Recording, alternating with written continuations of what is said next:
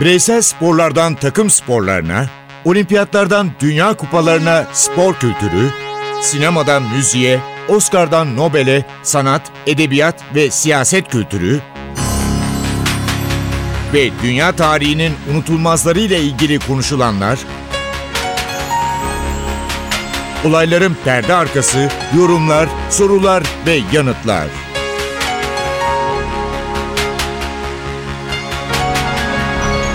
Ercan Taner ve Mert Aydın'la Ateş Arabaları başlıyor.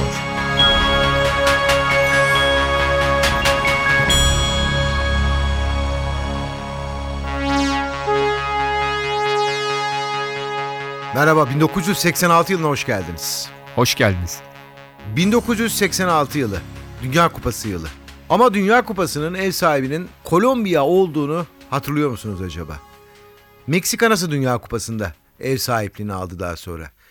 Kolombiya'da ekonomik sorunlar, karteller ve kartellerin sonrasında ortaya çıkan iç savaş.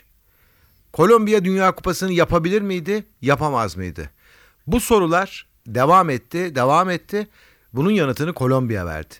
Ben çekilmek istiyorum. Evet tabi biz o sırada daha henüz Narcos dizisini seyretmemiştik. Bu yüzden de neler olup bittiğini çok fazla bilmiyorduk. Hazır bir ülke lazımdı bu kadar geç bırakıldığı için. 1970'te Escobar'ı tanıyorduk da gazetelerden, kitaplardan, Doğru. diziden bilmiyorduk. Tabii. 1970 Dünya Kupası'nı Meksika düzenlediği için ve bir futbol ülkesi olduğu için statları, organizasyonu hazırdı ve bu yüzden de Meksika'ya bu rahatça verildi, rahatlıkla yapabilsin diye. Benim TRT'de 3. yılım. 1986 Dünya Kupası'nda. Şimdi ekipler ayrılıyor tabii ki. Daha usta bir ekip var. Biz merkezde Ankara'da kalacağız. Bu yüzden de Meksika'da Dünya Kupası başlamadan önce meydana gelen büyük bir deprem var. 30 bin kişi hayatını kaybediyor bu depremde. Ve aynı soru yine ortaya çıkmıştı. TRT ekibi de Meksika'ya gitmeden acaba bu işi yapabilecekler mi? Herkes endişe içindeydi. Şöyle bir notum var. Kupa başladıktan sonra ve 8-9 gün o endişe devam etti. Çünkü Meksika'dan maçları anlatan spikerlerin sesleri ülkelere ya tersi gidiyor ya ulaşamıyor. Evet. Ben off tüp denilen e, görüntü monitöre geliyor ve monitörden Türkiye maçı naklen Yani anlatıyorsunuz. Üç merkezden maç aldık. anlatma diyelim. Hani bizim eski tabirle merkezden televizyondaki tabirle merkezden anlatmak zor. Ankara'da merkez stüdyolarımızın anlatmak zorundayız diyordunuz. Doğru söylüyorsun. Merkezden bu maçı hatta maçları 3 maç anlattım tahmin ediyorum. Jean-Pierre Papin'in maçıydı birisi de yanılmıyorsam. Öyle başlamıştık Meksika'da. Biraz da hava Dünya Kupası başladıktan sonra çok yağmurlu, zor havalarda da maçlar oynandı. Guadalajara diye ismi zor okunan bir yer var. Kulakları için nasıl İlker Yasin'in bütün notları ıslandı. Havalara uçtu rüzgardan. O zor şartlarda açıkta anlatıyorlar çünkü. Bazı maçlarda bayağı zorlandıklarını gördük Ankara'dan. Hatta bir ara şu kararı vermeyi de düşünmüşler. Dönelim bari sesler gelmiyor da ama Avrupa'dan gelen revizyon ekibi daha sonra bütün o teknik arızaları tamir etti. Evet. Tabii 1986 Dünya Kupası deyince tabii birazdan Maradona'yı konuşacağız ama 1986 Dünya Kupası'nın dünya futboluna kazandırdığı ve hala da devam eden bir şey var. Adına Meksika dalgası dediğimiz seyircilerin teker teker ayağa kalkarak oluşturdukları bir nasıl diyelim gösteri. Aslında Meksika Dünya Kupası'ndan önce bu yapılıyordu bazı Avrupa statlarında ama bunun tüm dünyaya yayılması, tüm dünyaca bilinmesi Meksika'daki Dünya Kupası'nda olduğu için bugün bile adına Meksika dalgası adı veriliyor. Bunun adına seyirci koreografisi desek herhalde yanlış olmayacak. Ve de hani hangi takımın olursa olsun kimse bozmuyordu. Yani atıyorum İngilizlerle Fransızlar oynasa bir taraf yapıp öbür taraf yapmıyor değil. Hep beraber bütün stat yaptığı için de çok müthiş bir görüntü ortaya çıkıyordu. Futbolda bizim bir türlü artık şansımızın yerine gelmediği yıllardır 1986 yılı ve 80'ler tabii ki daha öncesinde 70'ler. Buna rağmen de Dünya Kupası ve Avrupa Kupaları ve Avrupa Futbol Şampiyonası'nın artık özel seyircileri vardır. Çünkü maçlar televizyondan canlı olarak verilmektedir. Evet Bu Meks- da büyük bir keyiftir. Meksika'daki maçların bir kısmı gece 1'de başlayıp yaklaşık 3'te sona eriyordu. Ama geceliğin kalkıp o maçları izlemenin de ayrı bir keyfi vardı. apayrı bir keyfi vardı. Şunu insanlar düşünmeye başlamıştı. Acaba Diego Armando Maradona bu kez Arjantin için ne yapacaktı? Daha önceki dönemlerde size bahsetmiştik Mert'le birlikte. Falkland Savaşı'nın hemen üstünden İngiltere ve Arjantin karşı karşıya geldiler bu Dünya Kupası'nda. Çeyrek finalde. Çeyrek finalde karşı karşıya geldiler. Ve orada bir pozisyon var. Top ceza sahası içine geliyor. O anda bir şey dokunuyor o topa. İngilizler dönüyorlar diyorlar ki el var, el var. Hayır diyor maçın hakemi ve maçtan sonra Maradona'ya soruyorlar. O el değil miydi diye. Şimdi konuşuluyor ya video hakem gelsin. Bütün problemler çözülecek her şey bitecek. Ama öyle bir el ki o. Bir takımı kupanın dışına atıyor. Bir takım yola devam ediyor. Maradona da şunu dedi. Benim değildi ki o el. Tanrı'nın eliydi. Tabii şunu söylemek lazım. İngiltere'de o maç 2-1 bitti. Önce Maradona o golü attı. Ardından birazdan anlatımını dinleyeceğimiz ikinci belki de Dünya Kupası tarihinin en güzel golü birçok kişiye göre yine Maradona yaptı. Daha sonra teknik direktörü Bobby Robson İngiltere milli takımının oyuna John Barnes'ı soktu. John Barnes müthiş bir oyun sergiledi ve onun ortasına Geri Lineker turnuvadaki 6. golünü ki Ve gol kralı gol kralı oldu. Geri Lineker 2-1 yaptı. Maç 2-1 bitti. Arjantin yarı finalist oldu. İngiltere'de birçok bahis şirketi skoru 1-1 yazanları da doğru bilmiş kabul etti. O Tanrı'nın eli golüne sinirlendikleri için. Maçın Tunuslu hakemi Ben Nasır açıkçası bu golle anılıyor artık. O golü kaçırdığı için ama tespiti çok kolay bir pozisyonda değildi. Hatta birçok kişi İngilizlerin itirazının offside itirazı olduğunu düşündü. Çünkü aslında top İngiliz oyunculardan sektiği için offside değildi ama hani öyle bir görüntü vardı offside olabilir mi olmaz mı diye. Halbuki itiraz sadece o bölgedeki İngiliz oyuncuların anlayabileceği bir şekilde Ya kaleci Chilton düşünsene Dünya eliyle. Kupası'na veda ediyorsun. Evet. Bütün umutlar bitiyor. Ve o kadro iyi bir kadro. İngiltere'nin iyi bir 1966'dan sonra belki de en iyi nesli yakalamış diyebiliriz. Doğru.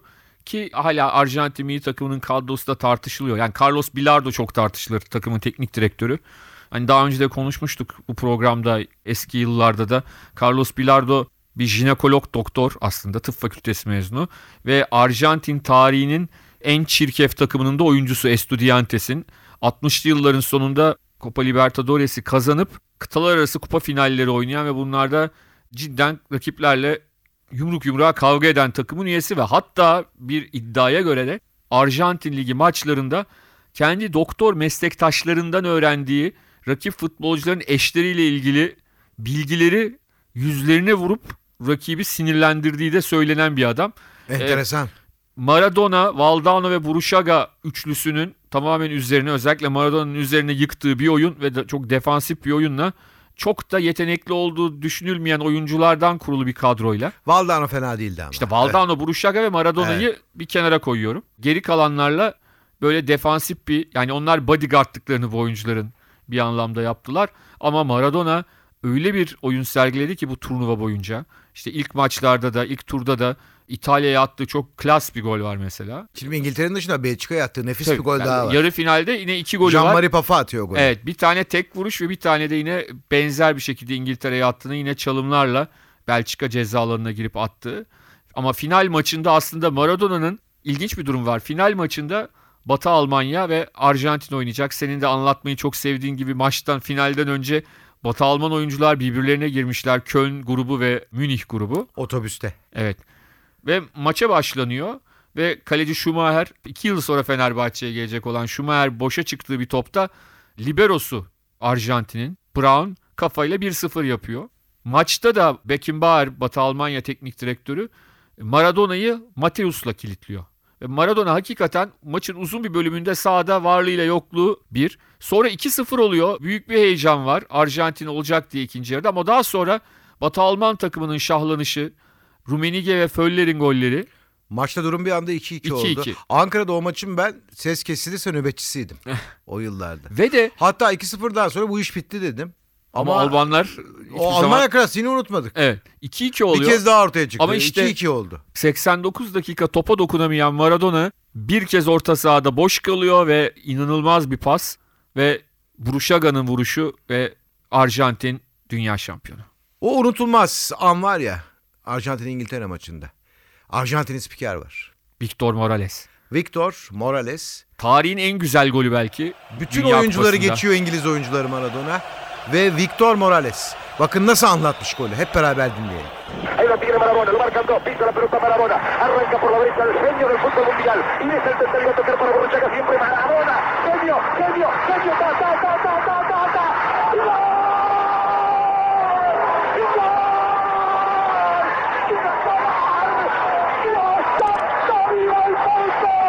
Marabona.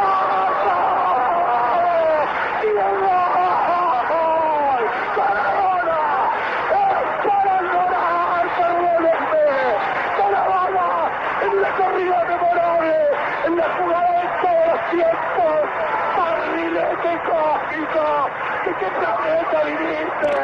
Para dejar el chavinetante inglés, para que el país se opulle apretado, gritando por Argentina.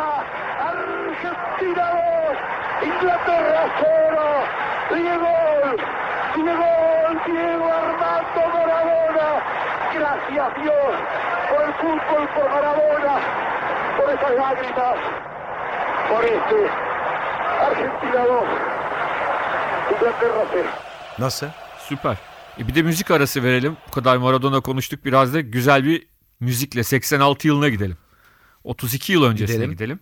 32 yıl öncenin en önemli şarkılarından bir tanesi aynı zamanda Beyaz Geceler filminde de söylendiği için en iyi film şarkısı Oscar'ını da alan Lionel Richie'den dinliyoruz. Bir klasik. Say You, Say Me.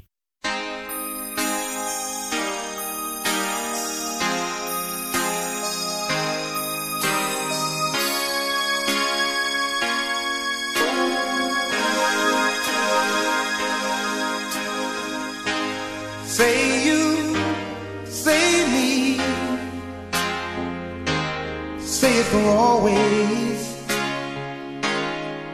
That's the way it should be.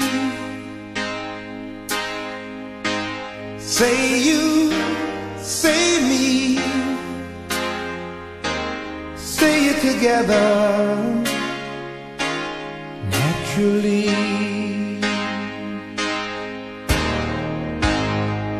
I had a dream, I had an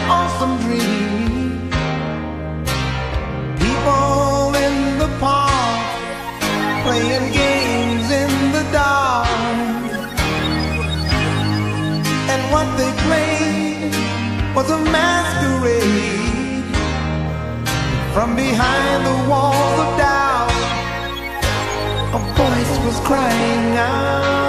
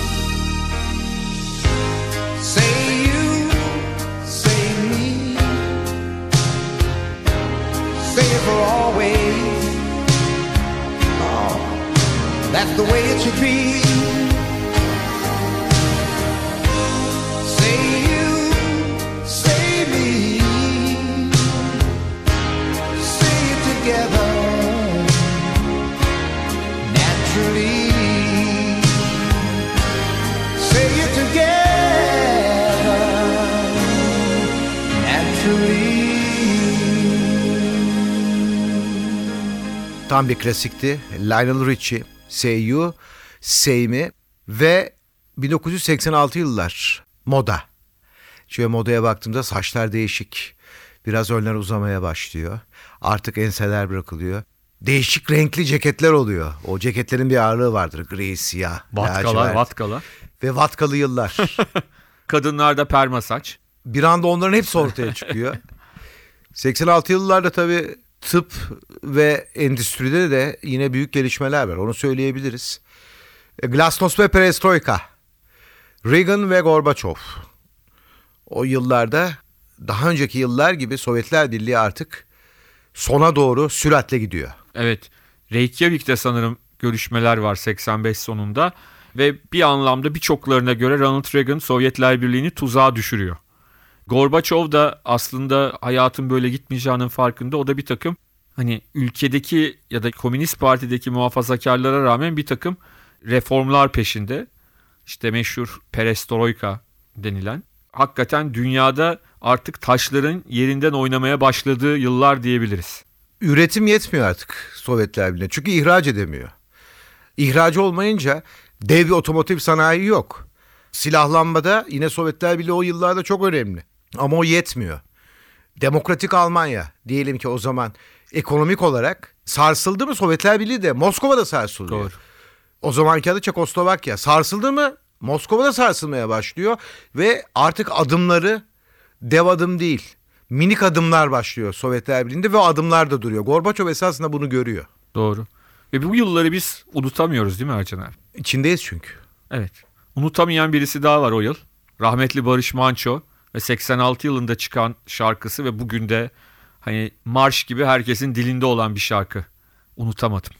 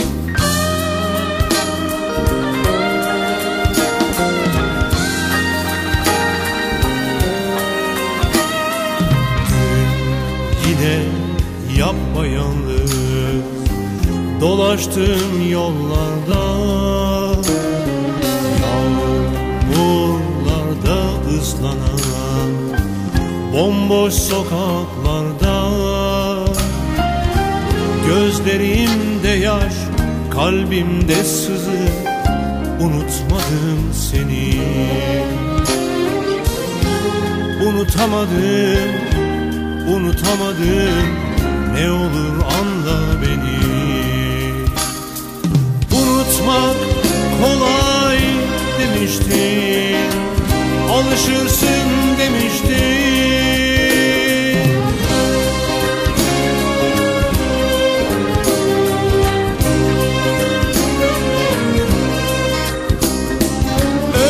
Öyleyse sen unut beni. Yeter ki benden isteme. Gözlerimde yaş Kalbimde sızı Unutmadım seni. Unutamadım Unutamadım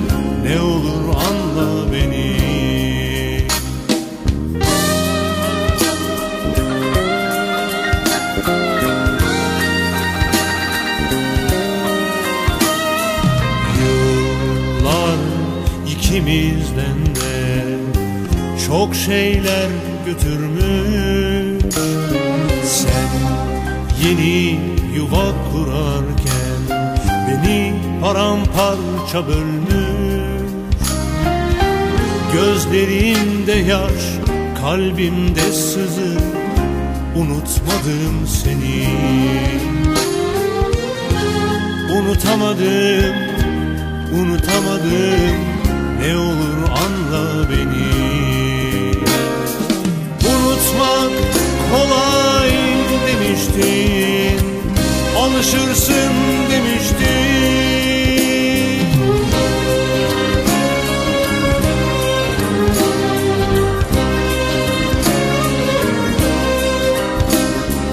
Öyleyse sen unut beni. Yeter ki benden isteme. Gözlerimde yaş, kalbimde sızı Unutmadım seni. Unutamadım, unutamadım. Ne olur anla beni. Gözlerimde yaş, kalbimde sızı Unutmadım seni. Unutamadım, unutamadım Ne olur anla beni Gözlerimde yaş, kalbimde sızı Unutmadım seni Unutamadım, unutamadım Ne olur anla O yılların sinemasına bakacağız Mert Aydın'la. Ona ayrı bir parantez açalım dedik. Çünkü Out of Afrika yılı. 1986'da Oscar ödülü Sidney Pollack'ın yönettiği Robert Redford ve Meryl Streep'in başrolde oynadıkları Out of Africa, Afrika'nın dışında ona başka bir isim daha vermişlerdi galiba ama filmine gidiyor.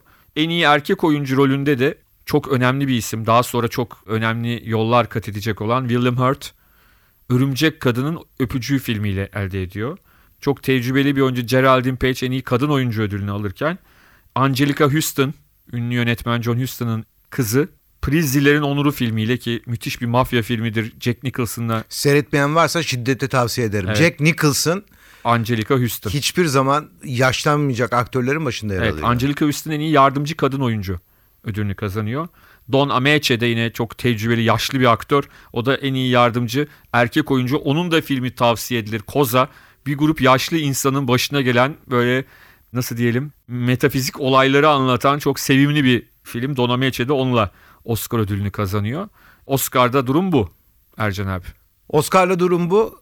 Müzikte durum ne? Müzikte Diane Warwick çok önemli bir ses.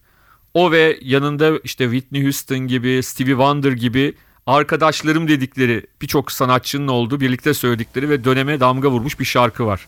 That's what friends are for.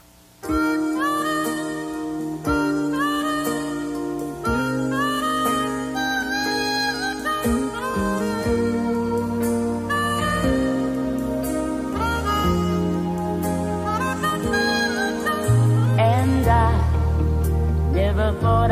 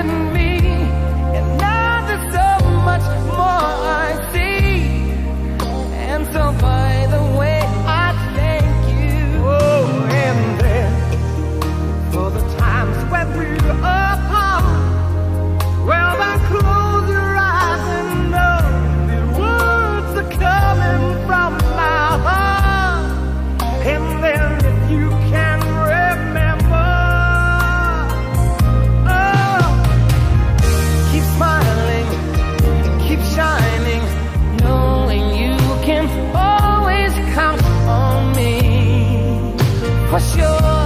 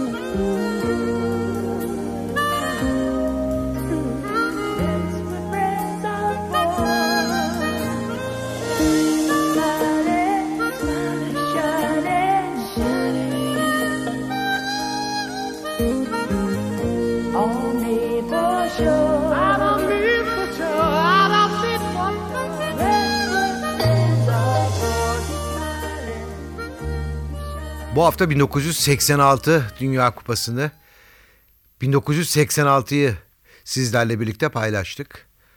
Ve 1990'a geleceğiz artık İtalya'ya Dünya evet. Kupası'na. Yaklaşıyoruz. 1990'a yaklaşıyoruz. Hepinize mutluluklar diliyoruz efendim. Hoşçakalınız. Ben de hoşçakalın demeden önce şarkıyı anons edeyim veda etmeden önce. 1986 yılında ülkemizi Eurovision şarkı yarışmasında temsil eden şarkı. Sözler İlhan İrem, müzik rahmetli Melih Kibar.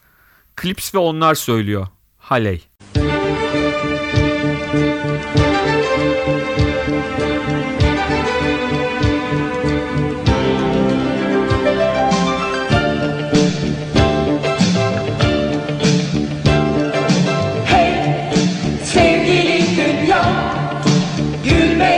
yaşa Sonsuz olsun kahkaha. Hey sevgili dünya Gülmeye başla. Sonsuz olsun